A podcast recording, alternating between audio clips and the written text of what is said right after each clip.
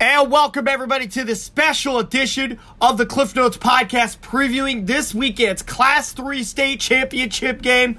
I am Clifton Grubbs, and we are getting set for the big game between the Maryville Spoofhounds and the Blair Oaks Falcons, two traditionally good football programs mixing it up for a Class three championship on Saturday. Let's go ahead, let's run down what to expect from this show. We got history on both teams. We got how both teams got here. We got interviews with both Maryville coach Matt Webb and Blair Oaks co- coach Ted LePage. And we got interviews with some media members, including John Dykstra from the Maryville Forum and from the Jefferson City News Tribune. We got Greg Jackson with us. We'll talk to both of those guys also. Let's go ahead. Let's take a short break. After our break, we'll run down, we'll run down how the Maryville Spoofhounds got here to the Class three title game. And welcome everybody back to the special edition of the Cliff Notes Podcast, where we preview the Class three championship game. Let's go ahead, let's run down some history and how Maryville got to this state championship game. The Spoofhounds are led by their head coach Matt Webb, who is in his ninth season at the helm in Spoofhound country. And I'll tell you what, what a Coach Webb dude. Coach Webb went He took this program and he hit the ground running, winning two state championships and forty-two straight games. That winning streak is third behind the two thousands Platte County teams and the Jeff City teams in the fifties and the sixties. So definitely, like I said, Coach Webb really got the um, hit the ground running as far as those seasons. Maryville didn't lose their first game under Coach Webb until the two thousand fourteen season in the quarterfinals, where they fell to a really good Oak Grove football team.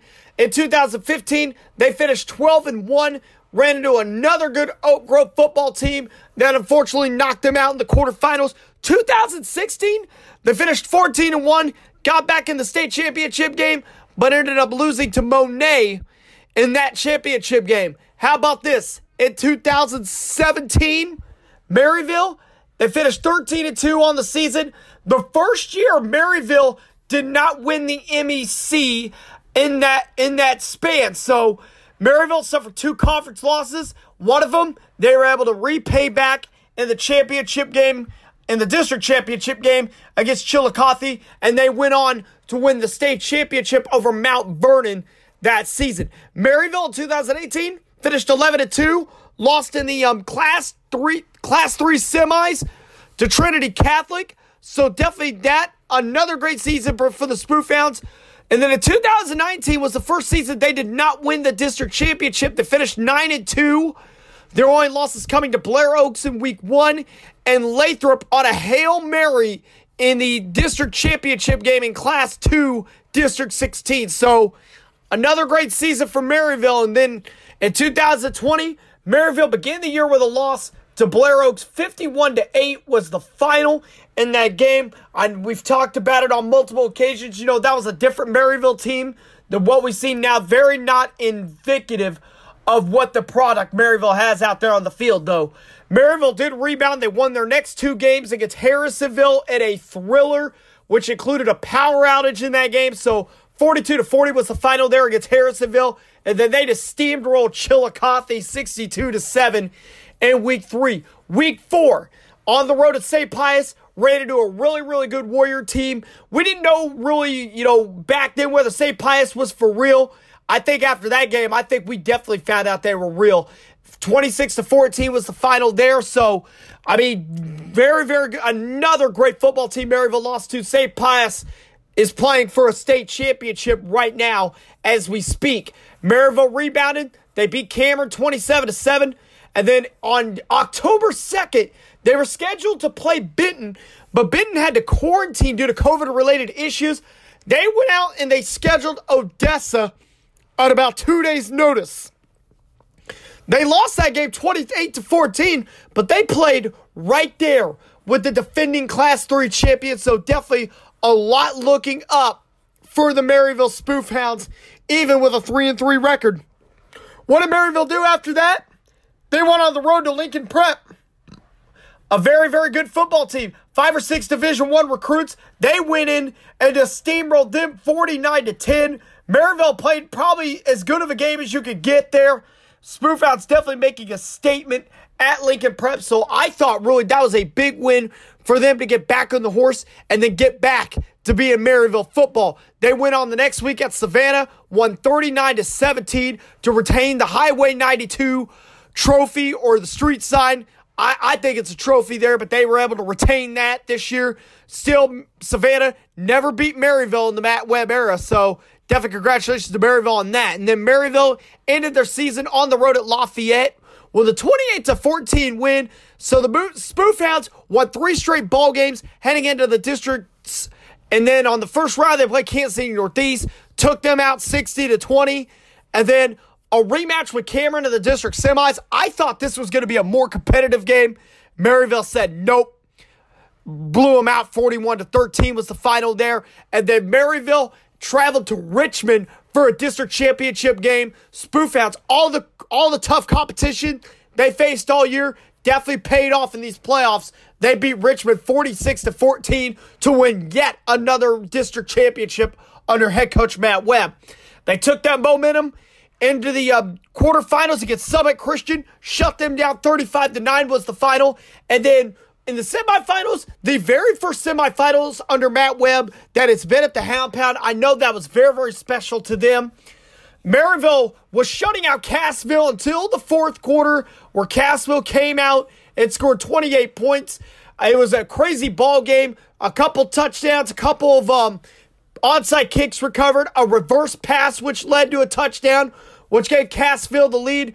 But I'll tell you what, this is where big moments are made. This is where championship programs and players are made. Connor Drake went and led that ball club down the field, and it eventually ended up being a, a game-winning touchdown pass to Caden Stecklein, to Stecklein, which ended up being the um, game-winning score, which put Maryville on top of Cassville thirty The twenty-eight was the final there, and that led to this matchup on Saturday night against the Blair Oaks Falcons for another opportunity to win another state championship. I think this is going to be a complete different game. I think everybody in Spoofhound country thinks so too, and I think Matt Webb probably does think it too, but this is still going to be a very, very tough Blair Oaks team in front of them. We had an opportunity to talk to Coach Webb earlier this week about last week's game against Cassville, and another opportunity to play for a state championship. Here's my interview with Coach Webb right now. And we're here on the Cliff Notes Podcast. We are talking the Class three state championship game this Saturday. We got Maryville Spoofhound head coach Matt Webb back with us. Coach, how are you doing? Fantastic. I love the excitement in your voice, and it's exciting to be uh, playing for a state championship. What a season, and what a What a semifinal game it was yesterday, and uh, just uh, just a great opportunity to, um, you know, play uh, play for state. Well, Coach, let's talk about that game from yesterday. Let's talk about, um, Coach, it was a thirty to twenty-eight win over Cassville. It was just a really, really good football game from first quarter to fourth. So, Coach, just uh, walk us through that ball game. Well, it's uh, like you said, it was a beautiful Saturday afternoon to be able to host the state semifinal. Um, Two really good programs. I mean, my gosh, you know, you look at Cassville and, and, and the way they traveled and the way their players played and the, the schematics inside, in and out throughout the whole football game was just a – it was a chess match between, um, like I said, you know, just a lot of credit to those kids. They played extremely hard, and the coaches did a great job. Their community traveled well. I mean, it's kind of a storybook uh, – storybook uh, small town, I don't know, um, you know, football game on a beautiful afternoon. So – Um, game started off, and, and gosh, we got some. It was a really good defensive battle early, you know, and and um, you know, to go in um, at half up ten to nothing, you know, our, our defense just against that offense and the, the size and the power of their backs, and you know, they got they got a running back going to Pittsburgh State as a linebacker. They got um, another really talented big quarterback, and, and they were they were everything we thought they'd be. I mean, they were just big up front, and physical, and man, our defense just really got stops, you know, and I thought it was really critical towards the end of the second quarter for uh, for us to go up ten to nothing at half. You know, and got a field goal from Connor Weiss, and um, you know, we hadn't kicked a field goal all year, and, and it kind of worked out to where I thought we was in range, and um, the kids stepped up, we protected it good, and so to go in ten nothing at half was big. And then, you know, the, the second half really unfolded. I thought Um, you know, we did a great job on defense again, came out, got a stop. Our offense put a great drive together, went up seventeen nothing and held that lead through three quarters. And then all of a sudden um, things got crazy in the fourth. And, um, you know, they recovered a couple onside kicks and we gave up a couple big plays. And, you know, that's that's a lot of credit to Cassville. And obviously those are mistakes we're not going to uh, we don't want to make um, in those situations. But um, when the game was on the line, um, we needed to come back and win. And, and um, you put your hands on our offense and, you know, our backup quarterback, uh, Connor Drake, you know, led us down the field with, with a minute to go, um, hit, you know, a sophomore wide receiver and, and Caden Stecklein on a, on a route combination in the end zone with eleven seconds remaining. Um, I mean, what, you know, what type of football story do you want to write where that doesn't become, you know, a reality? And for those kids and our kids to be able to, to lose a district championship game last year on that home field, this place is special. And people don't understand that unless you, unless you've been here and, and, and experienced what those kids have gone through, um, to be able to win it and make the plays at the end of the game, um, in a state semifinal to advance is, was something that um, will never be forgotten. Well, Coach, I want to ask you a little bit more about that final drive, and I want to ask you a little bit more about your, your the leadership of just your entire team. You know, I feel like, you know, Maryville football, this is a championship-level football program for years now. The leadership of your football team really during that last drive to come back down and win.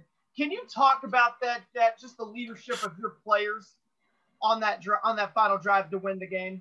Yeah, well, you know, you, you think of a, a game of momentum, and, and, man, you think of the kids that um, obviously, you know, Cassville had a great play call, reverse pass. They hit it for a touchdown, and we go down. You know, for the first time in the football game, we were, we were behind. And there's only a minute something on the clock, and, and, you know, people have asked me, you know, what did you what did you say to your quarterback? What did you say to your offense? And, and really, I didn't say anything. You know, I, I'm blessed to be in a, in a, a head coach of a program that, that Matt Houchin runs our offense, and Um, I don't, I don't really suggest many offensive plays. We talk and I talk about alignments and, you know, we'll talk in between and say, hey, did you see this? And we kind of work together, but I didn't say anything. I didn't say to Connor, I, you know, the night before Friday night, we had a team meeting, meeting and, and um, every quarterback from every state championship that's been uh, in, in, in Maryville's history from nineteen eighty-two, two thousand nine, two thousand twelve, two thousand thirteen, two thousand seventeen, we, we had a team meeting. Each one of those quarterbacks spoke about Um, being a, you know, what, what their experience was when, when they won a state semifinal. And Connor, you know, really, you know, you asked me how the game, that was, that meant something to him from those old, those men older than him, just because he kind of got to be a part of that group. You know, he's just a kid that, um, you know, he's very calm, cool, and collected. So I, I guess that last drive, it didn't surprise me a bit. Um, I thought we executed well. You know, we, we got out of bounds when we needed to. We had a screen pass when, when the linebackers were dropping, they weren't blitzing. Um, you know, they, the play at the end of the game to win it. I mean, obviously the sideline erupts and everything, but they got, they blew a coverage, you know, they, they blew a coverage and Connor found him and, and Caden caught it, you know, and it, it's just an unbelievable feeling. So calm, cool, and collected. That's uh, that's how you go win in the state semifinal. That's a championship level football program there, Coach. Um, Coach, I want to talk about this trip to state. You guys are back in the state championship game, the fifth appearance of your tenure since you've been at Maryville. You got Blair Oaks coming up in Jeff City this Saturday. So, um, Coach, I want to talk about just the um, the feeling of getting back to the title game, um, the scouting report on Blair Oaks, and um, what can we expect from the state championship game? Well, first of all, Blair Oaks, um, we've got some history with them with what we played um, since two thousand seventeen in the semifinal down there and then playing them week one. So, obviously, there's, you know, some familiarity there. But um, the biggest thing with Blair Oaks is, is uh, That's a that's a first-class program. It's first-class op- operation. Ted LePage is their head coach. Um, their school district, everything about them is, is class. And um, we got a lot of respect for each other just because of the familiarity we have. And um, it's it's exciting to be able to play them again. You know, who would have thought? You know, first of all, I, I guess, you know, playing Blair Oaks in the state championship, I don't think anybody would have expected us to be there um, when they beat us fifty-one to whatever it was in week one. I don't even know.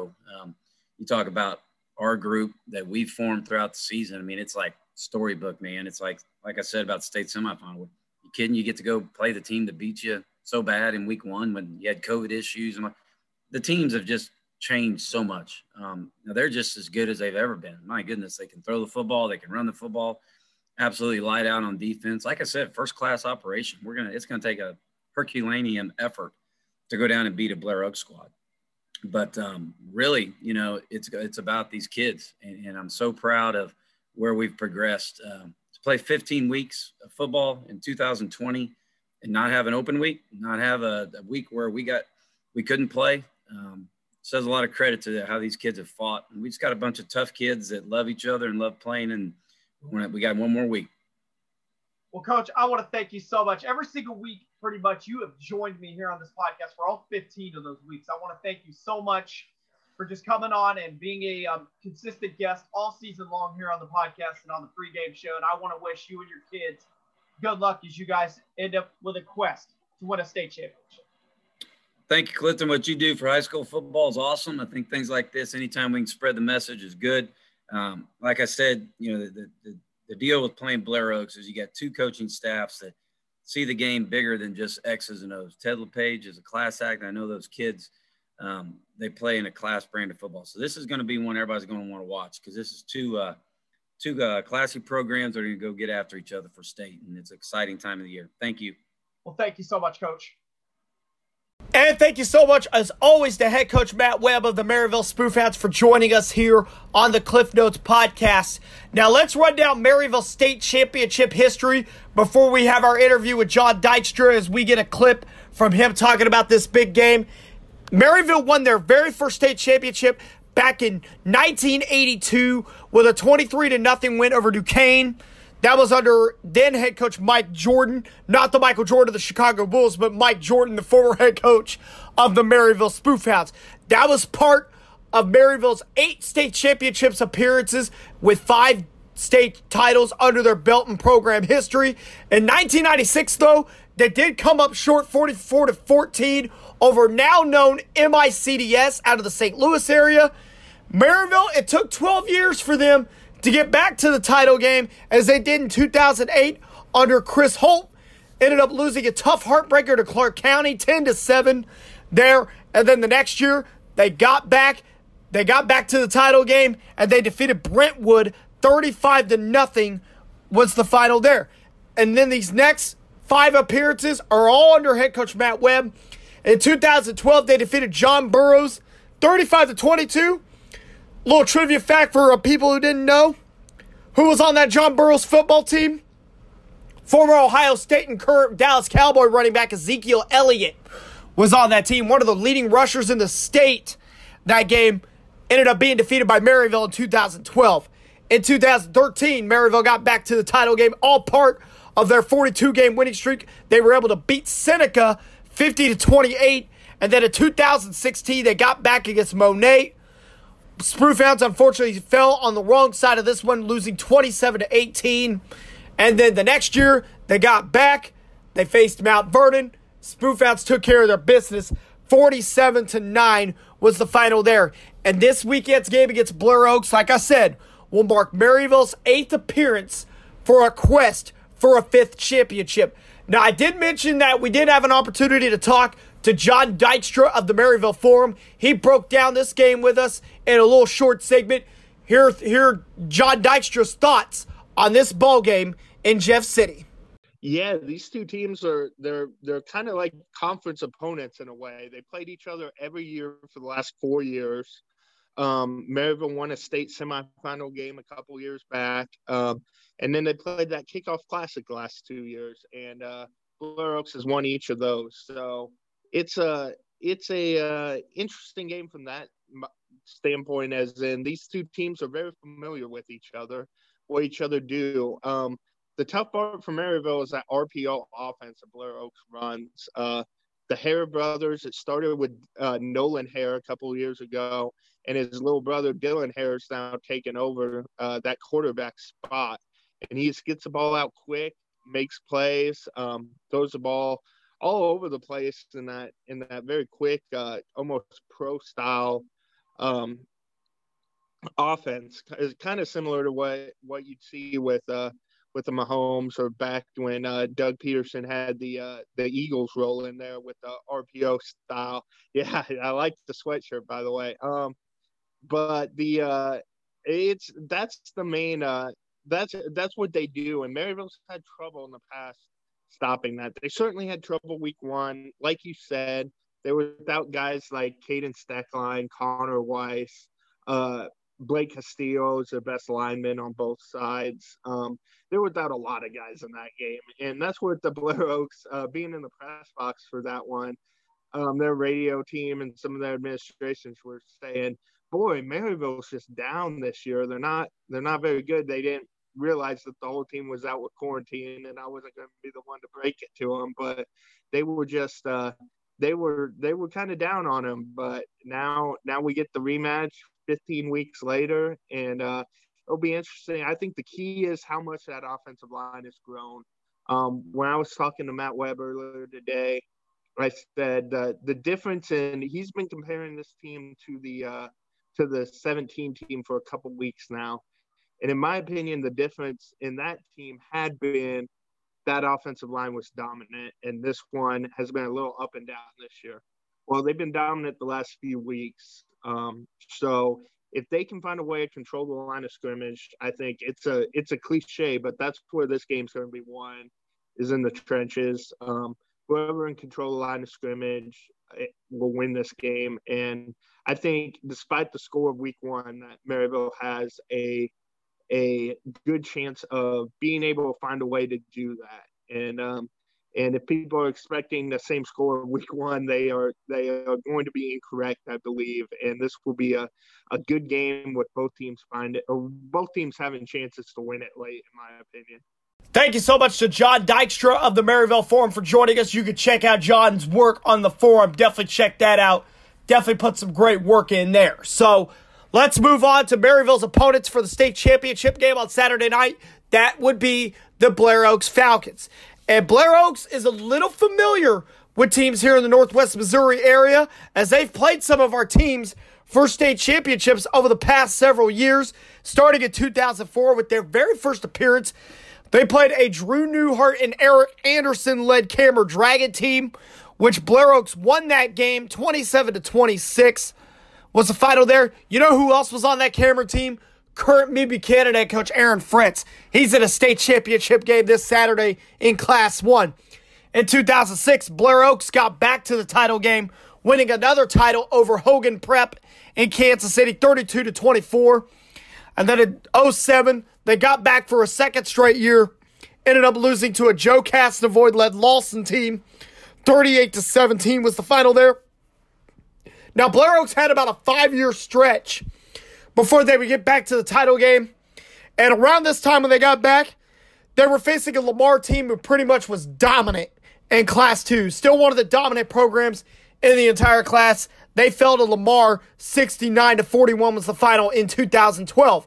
In two thousand thirteen, they matched up with Lawson. Again, seven years later, they matched up. Cardinal still came out on top, twenty-eight to fourteen. And then in two thousand eighteen, two years ago, Blair Oaks won another title. They got matched up against Lathrop, who had a really, really good crop of players. But the Mules, no match for Blair Oaks. They won, um, Falcons won that game fifty-four to nothing. This weekend's game against Maryville, that is six appearances for Blair Oaks in the title game. And they are looking for their fourth title in, eight, in seven seasons. So definitely a good achievement there for Coach Ted LePage and his program there. So let's take a look at Blair Oaks' two thousand twenty season. Like I mentioned with Maryville, they began by beating the Spoofhounds fifty-one to eight. And then in the next three games, Blair Oaks moved on to four and oh by beating Knob Noster, California, and Boonville. In a COVID-scheduled game, Blair Oaks traveled to Valley Catholic for a game on short notice, kind of like Blair Oaks, not kind of like Maryville did against Odessa. Blair Oaks did the same thing a week earlier against Valley Catholic, who moved to Class three from Class one this season. They ended up losing a tough game. thirty-five to twenty-eight was the final in that game. Definitely with almost no practice to no practice at all, Blair Oaks still kept up really good with a very, very talented Valley Catholic football team. In the next several weeks, Blair Oaks went on to beat Eldon, Hallsville, Southern Boone, and Osage to close out their playoff run there. So that ended up moving them with an eight and one record. That would give them a first-round bye in their district. Blair Oaks began the playoffs by defeating Boonville fifty-four to fourteen and then taking home a district championship over Centralia sixty to fourteen. And the quarterfinal game matched up against one of the best teams in the entire state in Lutheran North. I think Greg Jackson told me um, in an interview, um, he told me there were about five or six D one players, maybe seven for Lutheran North that were playing in that game. Lutheran North did hold a lead at halftime, nine to seven, and then after half, it was pretty much Blair Oaks after that. forty-four to nine was the final there. Falcons prevailed. And then in the semifinals, Blair Oaks took on a very talented Cardinal Ritter football team, ended up winning fifty-five to forty-six to move on to this weekend's state championship game. That was a very, very, very, very nice high-scoring affair. We did have an opportunity to talk for the very first time with Blair Oaks head coach Ted LePage. Him and I got to know him, his ball club, talked about his players, talked about his season, and a look ahead to this weekend's state championship game against the Spoofhounds. Here's our interview with Falcon coach Ted LePage, and that starts right now. And we're here on the Cliff Notes Podcast. We are continuing our preview of the Class three State Championship game this Saturday in Jefferson City. We got the head coach of the Blair Oaks Falcons with us. That is Ted LePage. Coach, how are you doing? Man, I'm doing awesome. It's an exciting week, but a taxing week. It, it uh, it's kind of like the twenty twenty season. As much as you enjoy coaching football, the, the situations that surround us make it harder and harder to make a make it an easy transition. So each day seems to be a, a task, but we we try to get safely through today and get safely to tomorrow. Absolutely. I'm definitely very grateful we are at this point right now playing for state championships. So, um, Coach, um, before we get into your team and start getting into the um, title game preview, I want to know a little bit more about you, um, who Coach LePage is, um, how you got into coaching, and um, how you got here to Blair Oaks. Well, it's funny you say that. Uh, many years ago, I, I walked on at University of Missouri and actually uh, made it, ended up becoming a starting safety. And in my senior year of college, I uh, was playing with uh, a team that just got taken over by Bob Stolstaff. And I was on the field and I, I defended a pass, and a guy by the name of Dirk Cutter, who was a coach, he's been the head coach of the Tampa Bay Buccaneers here recently. He's the offense coordinator, was a twenty-nine-year-old offense coordinator at Missouri, and I knocked a pass down. He came out and explained to the D B or to the receiver what he had done wrong, and uh, I looked at him, and he looked at me, and I, he said, "What are you looking at?" I said, "Well, now I know, and I'm going to pick it next time you throw that." And I remember my best friend at the time was starting linebacker was Darren McDonald, came up, and now we're talking this nineteen eighty-nine, so different transitional period. He goes, "You just mouthed the coach." And I'm like, oh, I didn't mean to. I'm, I'm sorry. Oh my gosh. I didn't realize Dirk Cutter liked that so much. And uh, after season was over, he came up to me, he said, "Hey, I'd like for you to be my graduate assistant." And I was a dairy farmer, born and raised a dairy farmer in Russellville, Missouri, just outside Jefferson City. And I was like, uh, okay, what, what does that mean? I don't, I, I didn't know it was a coveted position. I had no idea. I was so naive.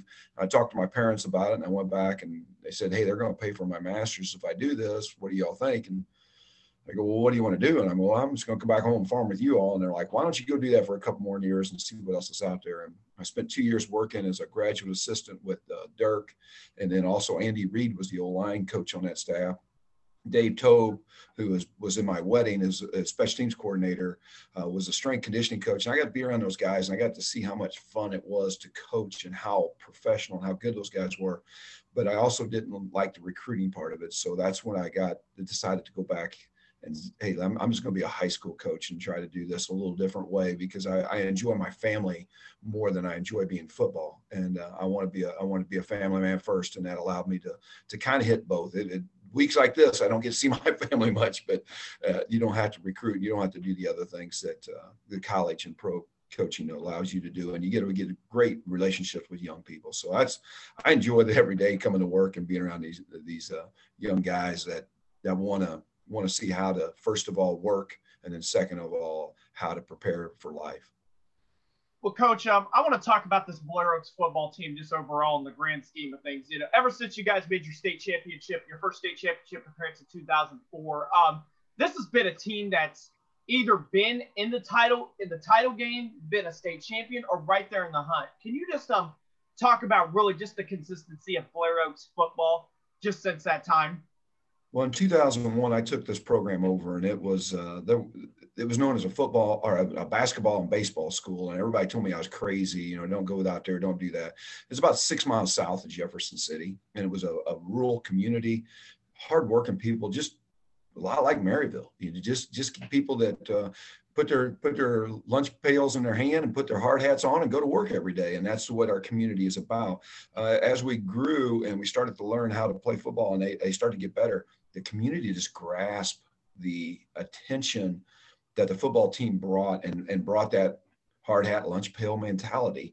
And that kind of just formulated, and the community has grown, but not, not extensively like large, but it, it has become just a community that uh, enthralls everything that goes on at the school. And I, I, I talk with Coach Webb a lot, and I think we, we kind of emulate, not he and I, but our communities uh, emulate each other in the fact that it, it's high school sports are important, but high school kids are important. And there's a difference. And a lot of, I've been in a different school where high school sports were important, high school kids were important, but they weren't important together. There wasn't an interlocking process. And here there's an interlocking process that allows everybody to want to be part of something in the school. And that community involvement starts not only with the administrators of our school, but it goes out into the community itself. And for example, I did this Friday and Saturday, I, I we're going to eat like I've never seen kids eat before, because everybody wants to come, everybody wants to be part of it, everybody wants to feel part of it. And as much as you appreciate that, you don't appreciate it enough of how special a time it is. And I think that's part of the this the probably secret, secret formula at Blair Oaks is each year, each player wants to experience that. And so they do everything they can in the off season to get back to this point. That doesn't mean you're going to get there, but you're at least going to put into work. And that's something that our community is involved with. Absolutely. Um, Northwest Missouri football has really seen a little bit of Blair Oaks here and there since two thousand four. Um, you know, the oh four title game against Cameron, which you guys won. Um, the two thousand seven game against Lawson. Again, in two thousand thirteen against Lawson. Um, Lathrop in two thousand eighteen. You know, Maryville, you guys have played them in the regular season the past several years. Um, talk about really just your thoughts on the Northwest Missouri football scene as a whole. Well, in two thousand four, when we first played Cameron, I, I remember watching film of Cameron, and Eric Thomas was the head coach, and Eric is a, is a phenomenal football coach, phenomenal man also. But watching their film, and and albeit, you know, you feel like you you've got a good team, you start watching, you start watching the physical, hard nature presence that uh, Northwest Missouri football brings. And you know, that, that whole area up there is there, there's a toughness brand of football. When I, when I really think about it, I correlate it to, the, to kind of like the Big Ten. You know, when you think of Big Ten, you just think of great coaches who get their players to play hard, and they're going to bring the wood every time they, the ball is snapped. And that, that's something that has been consistently, I've seen since two thousand four with viewing Northwest uh, football is, is just the physical nature. Uh, I had the privilege of, of having my son play quarterback for Pittsburgh State University, so got to watch Northwest Missouri State play several times, and he got the quarterback against them, and just same type of mentality. You can see it's just it's it's it's a mentality, and and I think Northwest Missouri and and camp and comp, uh, encompasses that very very proud proudly. But also it, it's scary when you're uh, from South Missouri and you see that, you're like, man, they, they bring something every week, and if you don't bring it, they're going to bring it to you, and they're going to let you know they're bringing it to you, not in an arrogant way, but you're going to see it down in and down out. And uh, very much respect for that area of the state and what the coaches do. Seems like you got great coaches up in that area, and and that's something that is truly remarkable, to have so many great coaches in such an area. Absolutely, definitely. So um let's get to know your football team a little bit. Uh, for those who really haven't seen you, there's going to be some people that are going to see your football team for the first time on um, Saturday, either on it, either in live in person in Jeff City or on a stream on mission dot t v. Coach, um, let's just talk about some of your players. Who are going to be some of the players that really stand out to you, that people that you, you really want people to know about? Well, the name that uh, everybody kind of recognizes across the state in class two and class three football is the Hare family. We started with Jordan Hare, and then we had Nolan in the twenty eighteen. Dylan is the youngest brother, and he uh, and, and I came in as a freshman and was in a competition with two other guys and actually ended up winning the battle. And it's been starting since his freshman year. And he's in out in the you know last game of the sophomore season. And most people would say, okay, well, you played a freshman, you played a sophomore out of necessity, and we did not. We had two other really good quarterbacks, and we still do. They're both seniors, and they both play linebacker for us. They both start linebackers, but both of them could probably start for majority of teams. Dylan's got a, a great sense of being quarterback and how to play quarterback, but he's incredibly athletic. Uh, his two older brothers were great, were great quarterbacks, and everybody probably who's seen them would would witness that. Dylan has what Nolan, his brother that I got to coach two years ago, has told me. He got the freaky athletic ability the other two didn't get. He has some athletic ability that you can't coach, and uh, great players overcome bad coaching every day, and I get to witness that with him because he's a great player. He'll be a guy that will really stand up, and you, you'll go, wow, when you watch him, because he's he's a duck. And now why I say he's a duck, you know, that duck on the water, you see him, they're all calm, and you, it just looks like the ducks just never anything bothers them. You know that feet's going under the water like crazy, but a duck on top of the water, he's the same guy every play. He doesn't speak much. He's very, very low key, but you know that entire and, internal fire is burning. And he's got a thousand yards rushing. He's got almost three thousand yards passing. He's just a, a, an incredibly cognitive player also. And, and again, the, the duck mentality, I think, was probably instilled with him within his two older brothers and his dad, that nothing bothers him. Uh, then on the other side, our running back has really just started to take off these last couple weeks. And Jaden Purdy, we knew we had a good running back, but everybody talks about our prolific passing. Jaden, the last two weeks, has just been a force for us. Uh, he's able to get inside. He's powerful. He's not real big. He's about five nine, one eighty-five, one ninety pounds, but he runs through stuff. And the past two weeks has really been a catalyst for us carrying the football. Our, our receiving core, we've got four receivers that can really go get the ball, but the main one that people talk about is Jake Closser, an all-state returning receiver. He had an older brother play several years ago that uh, started at, at Lincoln University. But uh, Jake, great hands, great route runner, fantastic athlete, and again, a constant guy who thinks things through. He'll actually come over to the sidelines or be out on the field, and he'll signal a play that he thinks is going to work, and ninety percent of the time it does. Carson Pringer we have on the other side. Both of those two have fifty-five receptions apiece. And Carson has been a two-time all-state safety for us. This year has really stepped up in the receiving game. He's, he's a three hundred fifteen pound hand cleaner, four hundred thirty-five pound squatter, six through six two, one eighty-five, one ninety pounds, and can just flat play. When, when a, a receiver plays, you think, okay, well, they just catch the ball. He is so good at blocking. And the other thing is his run after after the catch is extraordinary because it's so hard to bring him down.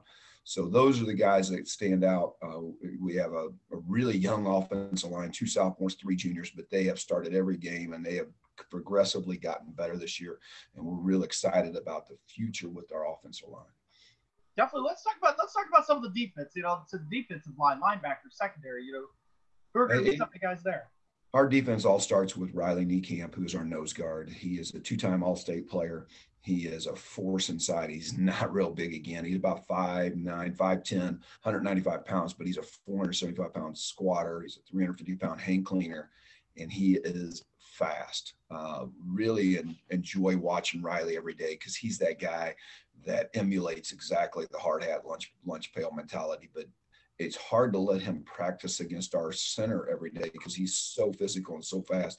We have to really limit how we we participate with him, but he he, he makes it go. You've got to account for him, and uh, he, he's just a, a really, really good football player. Our two linebackers, Kate Stockman and Levi Haney, are really constant players. They're first cousins. They think alike. They act alike. They they. It's, I, I don't think I've ever had two linebackers study film more than they have. They think the thing game through before the game. But then Levi was uh, took fourth in state in wrestling last year, so a really, really good, sure tackler, and we appreciate that him. Carson Bax, Nico Canale, two of our other D linemen that are both seniors, both started multiple games. Carson's playing at an all-state level right now. He's really doing a good job. He's long. He's uh, athletic. Could probably start for us if we played a tight end. We don't play with a tight end, so he really does a good job at the D line position and, and helping us. Two outside linebackers are Ian Nolf and uh, Gavin Weckenberg both do a good job setting the edge. And then Jake Closter turns around and plays corner for us. And then Carson Pringer plays safety. And then we also have a, a corner and, and uh, um, oh, um, this, the other safety is uh, uh, Kobe Marble. And then we also have, um, oh gosh, his name's slipping me right now, and I'm, I'm, I'm upset about it, but our cor- other corner has done an awesome job for us. So uh, we're really, uh, really blessed to have, you know, a, a bunch of players out there. We're starting nine seniors on the defensive side, so they take a lot of pride in that defense. Definitely. Let's talk about the regular season. You guys, um, eight and one in the regular season, Coach. Just um, go through very quickly. Just um, just give your thoughts on your guys' regular season before we get to the playoffs. Well, starting off, we start off with Maryville, and that was a game we were uh, really nervous about because of just the tradition of Maryville and how hard they play and how good a job that Coach Webb and his staff do. They're, they're going to come in and they're going to have every stone unturned. They're going to know everything you do. And, and I thought we got off to a good start in that game. Uh, we, we played well, but we didn't play great. You know, we were missing a couple kids in that game because of the situations with the COVID early on. So then we got those guys back and we started to really integrate into our season.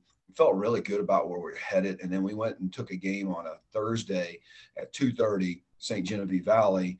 Uh, called, and we had our, one of our conference schools decided they were going to play us, and we had a, a meeting point of Union, which is about an hour and forty-five minutes for us and about an hour and forty-six minutes for them. Would have been perfect. Called the school, and Valley said we won't play anywhere but Saint Genevieve Valley. And so I looked at our superintendent, looked at our athletic director, and said, we're going to Saint Genevieve Valley. I'm, somebody's going to challenge it. We're going down there, man. Let's go take this on. And I had several coaches call me and like, you're going down to a fifteen-time state champ playing at their place with no practice. And I said, well, we're going to go find out what our team's made of. And our team went down there and fought their hearts out. It was an incredible playoff-like atmosphere. Uh, we ended up not coming out with the victory. We were in a position to win it. And uh, it was a great learning experience for our players because we talked about the process to win a football game isn't walk out on Friday night. And we've actually brought that up this week, that the process doesn't start on Saturday. The process starts the week before. And if you don't have a process in getting to the game, you're not going to get there. And I think that kind of changed our framework. It also put a little edge to us because the players knew that, that you could lose the game. And then as the season wore on, we just started to really get on a roll. We started to feel where we were strong. I think that was where Valley pointed out, okay, these are the things we need to do. Let's do these and let's get better at it. And since then, we've uh, really elevated our play. In the past couple of weeks, we've just seen our team continue to progress. Coach, now we're going to move on to the playoffs. Now, obviously, you guys won a district championship with a victory over Centralia, and then you moved on and played a really, really good Lutheran North football team. You guys were able to pretty much dominate them, and then um, I would call pretty much a shootout against Cardinal Ritter on last Saturday. So, Coach, just quickly just go through your guys' playoff run up to this. Well, we had to start with Boonville, and if if you don't follow much of, of mid-Missouri football, Boonville has a young man that's uh, already been offered by seventeen, eighteen, I think now, Division One F B S schools. He's been offered lately by Notre Dame, by Missouri. Uh, he, he's, a, he's a dominant defensive end. So going in and having to play them again, and they have four other players that have college-like ability, was very nerve-wracking. We took advantage of uh, a good first quarter against them and just continued to roll. Went up against a very good Centralia team whose only loss was to Palmyra in the last second. Palmyra just got beat by um, Saint Pius this past weekend in the playoffs. So very, very physical, very hard-nosed team. We were able to get out again, get a great start, and then just, just kind of continue to move. Lutheran North was a whole different kind of uh, game. It was a very tight game. We were up seven three heading in the half, made a bad choice on a late, very, very bad coaching error on my part to try to, to do something late instead of going in with the lead. Got a interception returned by a, re- a D B that's going or has been re- being recruited by Clemson. So, hey, real smart. Let's throw it at a guy that's being recruited by Clemson. And he uh, pick sixed it and put it up nine seven at half. Came in and we didn't panic. Uh, came in and talked to our players. It's nine seven. They've got seven Division One guys. Hey, we're playing with them. We're stopping them. They, they weren't moving the ball on us. So, Let's let's just, just go out and play. This is this is the time of the year. It was rainy. It was cold. It was nasty. I said, hey, this time the teams get remembered. And we came out in the second half and just really dominated the second half, which was surprising to me because of the ability they had. Our players just wanted to play. They just wanted to keep playing, and we ended up with a, a nice victory. And then going down to Cardinal Ritter, uh, Maryville probably remembers two years ago when they went down and visited uh, Trinity Catholic. You're going down, you're you're going in, into a, a really unique setting, because we're small town football like your small town football. You go to big city, there's not as many fans, there's not as much um, hoopla, I would say. And so it's kind of a, a, a surreal-like atmosphere, because we were on the sidelines, no fans behind us, there's no energy. You're you're just basically having to create everything yourself. And and we played well, and I I, I feel like uh, we didn't play our best defensively. We gave up forty-six points, and that was a lot of points to give up. Now, albeit they had some guys. They had some guys that can make you look really silly in space, but we got to play defense better than we did. I think our, our defense was very upset when we watched films. We watched films on Monday. We gave them Sunday off. We watched films on Monday, and our defense was very upset with the the not the effort, I think, but just the execution of the way we play defense, because that's not been our our mojo. Our mojo since we've been here is we want to play good fundamental defense. So our uh, our practice is going to be a little bit more electric, I think, this week on the defensive side, because they they just didn't feel like that was a good taste in their mouth. Albeit we won the game and we beat a very, very, very talented football team, but we want to play better defense than what we played last week. Well, definitely, your defense will definitely get the opportunity to improve on last week. Uh, we got the state championship game this Saturday, six o'clock, a rematch with the Maryville Spoofhounds. Just, uh, Coach, uh, your scouting report as far as Maryville, and um, what can we expect from this football game on Saturday night? Well, I, you're, you're going to expect a bloodbath war, and I don't. I hate to use both those terms, because it isn't a bloodbath and it's not war, but it, it is going to be a battle of two really physical football teams. I know that we normally get the mantra uh, uh, going with us that we're a finesse team because we throw the ball so much, but we're not. We're, you know, if anybody knows my background, I was a dairy farmer. I was, my dad was a construction worker. I was a wrestler. You know, we're going to be that team that tries to bring more physicality than you do. And, and Coach Webb, when you watch Coach Webb and all those coaches and the, the, the Maryville tradition, that that is one thing that I love when I turn on a film and watch them. Here we come, and we're going to be bigger and badder than you are. And I, I love that mentality. And so we try to replicate that. Now, whether we can or not, I don't know, because they are. They're being so well coached. They're, they're not making mistakes. You never see them have penalties. You never see them turn the ball over. You never see them have a special team error. They never have, you know, it's all the things that a winning team does. They don't beat themselves. Uh, and uh, it's one of the things that we have tried to really do this season is let's cut down no penalties, no negative plays, and let's not turn the ball over. And that's been a, a big plus for us this year, but our players started that last December. So I, I think this is going to be one of those classic games where you're going to sit there at the end, there's going to be a lot of people chewing on their fingernails and, and biting their fingers, because it's going to be a, a really unique football game, with both of us having a tradition of playing so much over the past four or five years, and then being able to start the season and end the season. I see nothing but great things out of them, and, and it's something that we really are going to have to pay attention to, because they're going to bring as good a football team as we played this year. Absolutely. Two traditionally great football teams, you know, two traditional programs. So, um, Coach LePage, I want to thank you so much for taking time with me, coming on the podcast, and um, talking about your football team. And um, good luck to you guys as you guys play for a state championship on Saturday. Buddy, we'll, we'll take all the luck we can get. Thank you. And a huge thank you to Falcon coach Ted LePage for giving me the opportunity for to talk about him and his kids and talk about their football program. I know it was a little bit of a long interview, but it was very, very informative. Definitely a great conversation between Coach Ted LePage and I here on the Cliff Notes podcast. Now, I did mention, though, that we do have some media. So another media member that we were able to secure for this, for this Class three preview is the assistant sports editor of the Jeff City News Tribune. That is Greg Jackson. Here is a clip of him talking about this weekend's state championship game in his neck of the woods in Jefferson City. You're right. I, I know there have been people around here who are like, oh, you know, it, they won fifty-one eight, so Blair should have no problem winning that, right? No, no, absolutely not. What people forget is, um, you know, Maryville, Uh, they, they, I believe they dressed less than thirty players for that game because of quarantine issues. Um, and not only that, on top of that, you know, their their starting quarterback, Ben Walker, um, you know, late in the first half, if I remember correctly, he, he was also serving as their punter and tried a rugby-style punt, and goes down with a severe season-ending season-ending knee injury.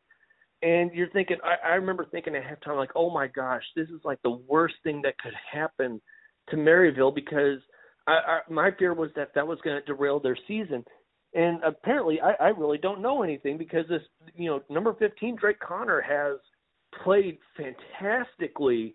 Uh, it, you know, I, I think I made a reference to somebody, and I, it might not be the most accurate reference, but it almost played out kind of like, you know, T C Williams High School from Remember the Titans movie, where, you know, their starting quarterback, you know, Rev injures his wrist in week three, and here comes Sunshine, and he has to, you know, he steps in, he fills in, and does a great job keeping their season undefeated. That, uh, to me, that speaks volumes when you have a backup. Don't get me wrong, Maryville's got several other great players, but when you have a when your backup quarterback can lead you to the state championship game, that speaks volumes of what he's able to accomplish. Um, the one thing that I do remember from that season opener, and, and I know the final score was lopsided, but it was a close game until early in the second quarter. You know, Blair Oaks scores on its first possession, which was a, a really long possession, and I believe they scored on a five-yard touchdown pass on fourth and goal. Um, so if, if that's an incomplete pass, the, the game may be a different story. Maryville then busts loose for a long play. I believe it was a long pass play. Got in the red zone and then fumbled near the ten-yard line. And to me, that was the game-changing play. It was six nothing at that point. If Maryville scores, they either tie or take the lead. And it, it may be a back-and-forth battle all the way through. I really felt that Blair Oaks getting that turnover and then scoring after that really, I mean, it, it seemed to be a moment that kind of deflated, you know, the, the energy from Maryville. And, and, I mean, I think Blair Oaks ended up with six touchdowns in the second quarter alone. So, it, it, yes, it will be a different ball game. Uh, you know, I, Maryville's got all the confidence in the world. I know Blair Oaks is, you know, as you mentioned, twelve and one, but Maryville's won eight in a row. And if you look at Maryville's three losses, Uh, they were to three very good teams. By the way, two of them are playing for state championships this week, and the other one was to Odessa, which, as you alluded to, I, I thought I was really I thought that would have been a great rematch in the quarterfinals. But unfortunately, Odessa had to forfeit their district championship game due to COVID, which is, you know, led to Maryville playing Summit Christian in the quarterfinals. I, I thought that would have been one heck of a ball game uh, if Odessa and Maryville were to play again. But um, you know, tip your hat off to Maryville. They've They've overcome so much adversity just to get to this point. I think this should be a very exciting contest. And a huge thank you to Greg Jackson from the Jefferson City News Tribune for giving us the opportunity to talk with him about Blair Oaks football. So that will actually conclude our preview of this weekend's Class three state championship game. Now, the last thing I always leave off with is how can you watch, how can you listen to this game? Of course, you know, if you want to watch it via stream, you can watch it on Misha dot T V. If you purchase the Class three championship game, you get all the other state championship games with it for just fifteen dollars. I think it's up fifteen seventy-five with tax. For two twenty-five a game, you get every single state championship game for your fifteen dollars. So definitely, if you're a fan of Class three football and you want to dip your toe, for example, into Class six football, you have an opportunity to do that with your fifteen dollars there. So definitely do that on Misha dot T V. If you want to listen to the radio, you can catch it on ninety-seven point one The Ville. Always, they always have every single Maryville game on the radio there. Jeff Kahn and those guys always do great work there. So definitely lots of ways you can catch this ball game on Saturday night. I want to thank everybody. I want to thank Coach Matt Webb and th- of Maryville. I want to thank also Ted LePage of Blair Oaks, also John Dykstra of the Maryville Forum, and from the Jefferson City News Tribune, Greg Jackson. I want to thank you guys for coming on the podcast and contributing to this preview, and I wish both teams good luck this weekend as you guys play for a Class three state championship. I will definitely be there. It's going to be a fun ball game. Definitely check it out on Misha dot T V or on the radio ninety-seven point one The Ville. Definitely check it out. Until then, take care, everybody.